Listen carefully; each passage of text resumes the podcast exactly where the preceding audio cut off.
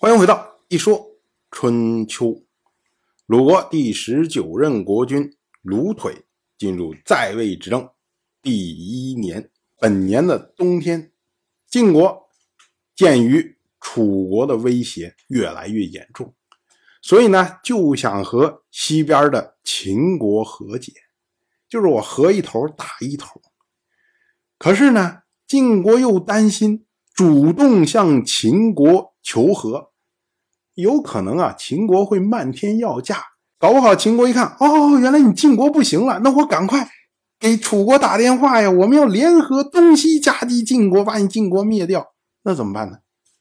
所以呢，晋国很头疼，怎么能有一个办法，然后让秦国主动来向自己求和，然后自己呢，哎，我就顺势同意，这是最符合晋国利益的。这时候呢，哎，有人就冒出来出主意。这个人呢，就是赵氏人赵川。赵川他说啊，哎，我有个招我们入侵崇国。崇国他是秦国的盟国，所以我们一打崇国，秦国肯定担心崇国，就会派军队来救援。那么我们的军队和秦国的军队在接触的时候，我们可以借这个机会想办法和秦国和解。我们要说这个崇国是什么国家呢？这个啊，其实在殷商的时代就有这个国家。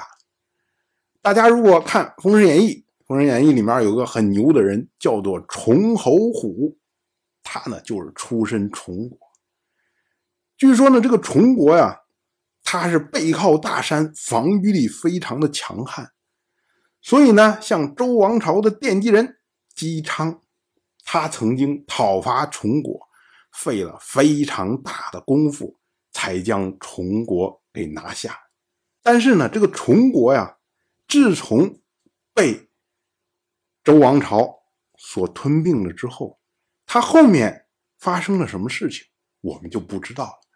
所以呢，我们并不能确定说秦国的盟国这个崇国一定就是崇侯虎的那个崇国，有可能呢是在周王朝把崇国灭了之后，然后呢又别封了一个崇国，大概呢位置应该在今天渭水的河畔，所以他虽然跟秦国是同盟，可是呢地方离晋国比较近。赵川他的意思就是说。这个主意啊，即使不成功，因为崇国离晋国近，所以我们出兵的成本也低，风险也小，何乐而不为呢？可是我们要说，这个主意怎么听着这么别扭呢？你怎么能够说啊？我想跟你和解，所以我先扇你一巴掌，然后说：“哎，咱们来和解，咱们来和解，咱们来和解。”会有人和你和解吗？这是很馊、很馊的主意，好吧？可是呢，这位赵川他不是一般人呐，他是赵盾最宠信的族人呐，而且呢，他是个行动派，他觉得自己主意不错，于是呢，就带军入侵了崇国。结果呢，秦国果然没有和晋国和解。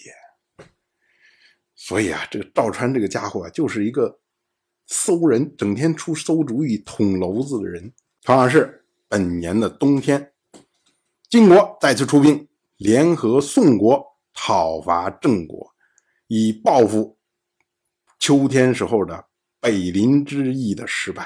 我们要说啊，今年对于晋国来说，可以说是最近这么几十年来最黑暗的一年。因为晋国先受到了外交上的重大挫败，紧接着又受到了军事上的挫败。怎么晋楚本来实力应该相当，突然之间晋国就变得这么虚弱呢？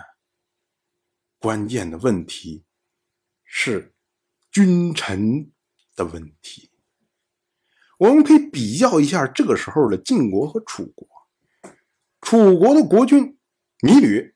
上台时间并不是非常长，他最开始上台的时候就受到国内政变，被人挟持，差一点连国君都没了。紧接着呢，他就每天吃喝玩乐，不理政事。可是呢，因缘际会，他在处理楚国最大的危机中，克灭了糜国，这为他在楚国赢得了无上的声誉。就是你不管你年纪如何，不管你以前有什么样的情况，不管说国内有什么人，你多强悍，没有人可以挑战他在楚国的地位。所以呢，芈吕他完全整合了楚国的力量，上下一心呢。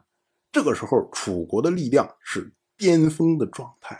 然后我们再反观晋夷高，晋夷高他是被母亲怀抱着坐上了晋国国君的位置的，也就是说，他手下的所有的大夫们，从十多年以前。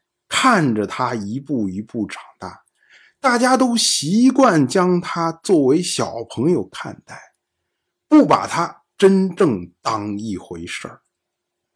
那么这些大夫们呢？哎，觉得上面没有强力的国君来约束，所以呢，他们做事情就消极怠工，务于私利呀。